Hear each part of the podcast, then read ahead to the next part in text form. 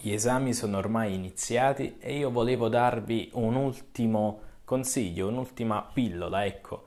In pochi minuti vorrei dire le cose essenziali, gli eventi essenziali della Prima Guerra Mondiale. La Prima Guerra Mondiale è un evento davvero di, di una portata unica che stravolge l'Europa in primis, ma poi vedremo tutto il mondo. Innanzitutto c'è da dire che l'Europa dell'Est, dunque la penisola balcanica, era una polveriera. C'era sia l'impero austro-ungarico ma anche la Serbia che richiedeva sempre più un posto fra i grandi, tra virgolette. E nel 1908 ci fu un evento particolare, ovvero l'invasione dell'impero austro-ungarico ai danni della Bosnia-Erzegovina. Questo fece arrabbiare non poco la Serbia, poiché stava progettando lo stesso attacco.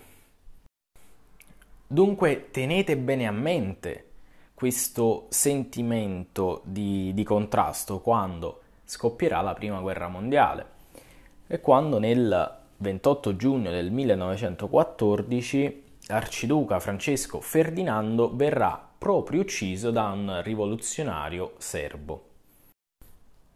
A questo punto l'Austria invia un ultimatum alla Serbia, quest'ultima non accetta. E il 28 luglio del 1914 inizia la prima guerra mondiale. Scattano le alleanze, la Germania, come previsto dalla triplice alleanza, si schiera a favore dell'impero austro-ungarico, invece la Serbia è affiancata prima dalla Russia, poi dalla Francia e in seguito anche dall'Inghilterra.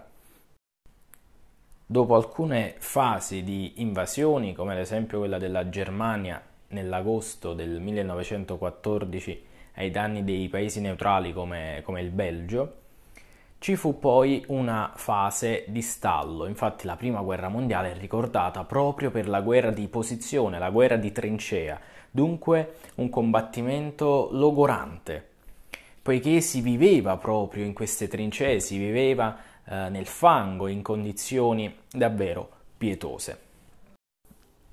E a questo proposito ci sono alcuni scritti che restano eterni, come ad esempio le poesie della prima fase di, di Ungaretti, che parlano proprio della, della guerra in trincea, come ad esempio Soldati. Dunque si avverte l'orrore della guerra, una guerra che è destinata ad assumere sempre più una caratura mondiale. Infatti nel 1917, dopo la, l'uscita della Russia dalla prima guerra mondiale a causa della rivoluzione interna, della rivoluzione eh, bolscevica, che troverete anche sul mio canale YouTube, vi lascio il link uh, nelle informazioni così da, da poterla recuperare eventualmente, entrarono a far parte della, diciamo, della triplice intesa gli Stati Uniti e questo fu un motivo proprio di uh, spacco all'interno della prima guerra mondiale. Infatti gli Stati Uniti portarono uomini, portarono viveri, rifornimenti e dunque questo avviò poi verso la fine della prima guerra mondiale che sarebbe arrivata da lì ad un anno. Il 1917 è ricordato tristemente anche da noi italiani come la disfatta di Caporetto nel, eh, tra il 23 e il 24 ottobre del 1917 eh, in cui il fronte appunto al nord, il fronte delle Alpi si, si aprì in seguito appunto all'uscita della Russia dalla triplice intesa, dunque il fronte orientale eh, crollò e i, diciamo, le truppe che dal fronte orientale si spostarono poi appunto eh, sia sulle Alpi sia sul fronte occidentale provocarono eh, la caduta appunto del, eh, del confine, la, la disfatta di Caporetto dove l'Italia perse migliaia di uomini e circa 300 km di territorio.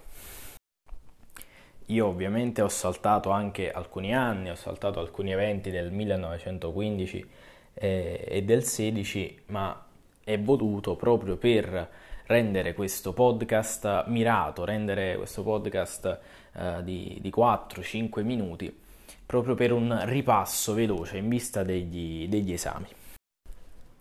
Arriviamo così al 1918 con la battaglia di Vittorio Veneto proprio nel, nell'ottobre di quest'anno e infine all'armistizio della Germania alla fine appunto della prima guerra mondiale e alla cessazione dell'impero tedesco dopo circa eh, 50 anni, dal 1870.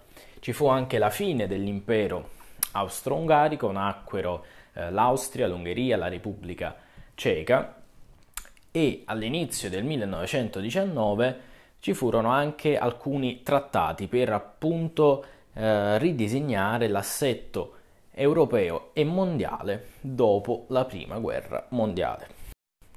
Ultimo post scriptum, il Giappone nella prima guerra mondiale gioca un ruolo inaspettato. Infatti molti non sanno, ma il Giappone nel primo conflitto era al fianco della triplice intesa, dunque contro, il, dunque contro la Germania che poi sarebbe stata la grande alleata durante la seconda guerra mondiale.